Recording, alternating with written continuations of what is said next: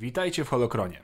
W tym odcinku poznamy lepiej pewnego Łukiego imieniem Lubaka, który dzielnie walczył w szeregach nowego zakonu Jedi. Materiał dotyczyć będzie legend. Zapraszam.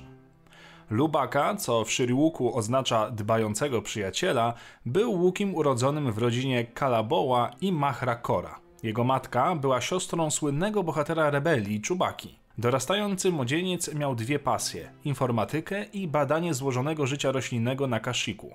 To ostatnie skłoniło go do udania się samotnie do niebezpiecznych niższych poziomów lasów swojej ojczyzny podczas rytuału przejścia do wczesnej dorosłości i zmierzenia się z zabójczą rośliną zwaną syreną.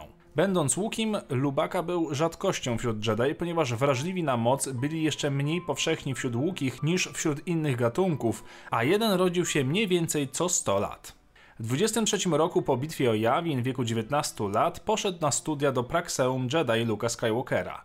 Ponieważ większość ludzi, z którymi Lubaka miał wchodzić w interakcję, nie znała biegle Shiriuka, Louis używał małego droida tłumacza, który nosił przy pasie o imieniu MTD. Louis zaprzyjaźnił się z Jane'ą Solo, Jasonem Solo i TNLK. Cała paczka nieraz wpadała w tarapaty. Lubaka nieświadomie wprawił w ruch łańcuch wydarzeń, gdy w dżungli na Jawinie odkrył opuszczony myśliwiec Tai. Jego nowa przyjaciółka, Jaina, chciała naprawić myśliwiec, nie wiedzieli jednak, że są obserwowani przez pilota, niejakiego Korla. Innym razem z kolei ekipa została porwana ze stacji Gem Diver, potem zaś poznali lepiej Akademię Ciemnej Strony Mocy oraz Siostry Nocy. Tam Lowy dwukrotnie poddał się pokusom ciemnej strony mocy, udało mu się jednak powrócić na ścieżkę światła. Kolejne przygody to m.in. walka z Zekkiem, ciemnym Jedi służącym drugiemu imperium, czy udział w trzeciej bitwie o Yavin, gdzie współpracował z niejaką TNLK. O wszystkich tych przygodach poczytacie w książkach serii Młodzi Rycerze Jedi i choć są to powieści młodzieżowe, to jest tam masa fajnych opowieści i postaci, które wam gorąco polecam. Pewnego razu Lubaka został nakłoniony do dołączenia do Sojuszu Różnorodności, antyludzkiej organizacji terrorystycznej przez Rabę, koleżankę Łukiego, która została uznana za zmarłą na Kashyyyk. Jednak Lubaka zwrócił się przeciwko Sojuszowi Różnorodności po poznaniu ich prawdziwych celów i dołączył do swoich kolegów zakonu Jedi. Później pomógł zniszczyć tzw. Tak plagę Imperatora. Brał również udział w derbach Blockade Runners, gdzie posikował się mocą podczas zawodów, co wywołało niemałe kontrowersje.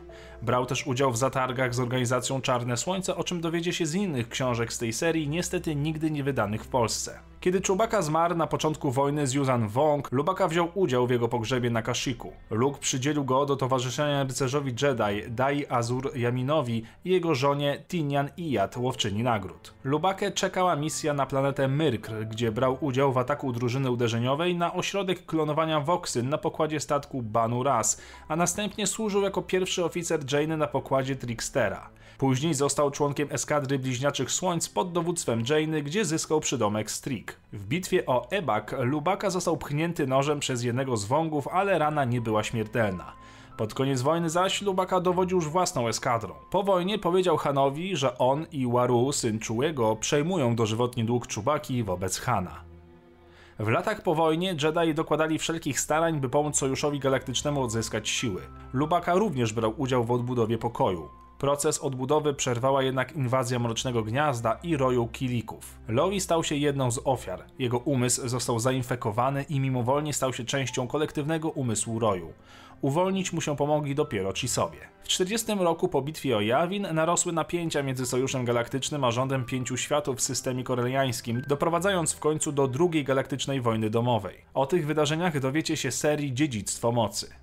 Dalsze losy tego bohatera niestety nie są nam już znane i dalej rozwijane. Lubaka został stworzony przez Kevina J. Andersona i Rebekę Moeste i był głównym bohaterem ich 14-książkowej serii powieści dla młodzieży, wydawanej w latach 95-98.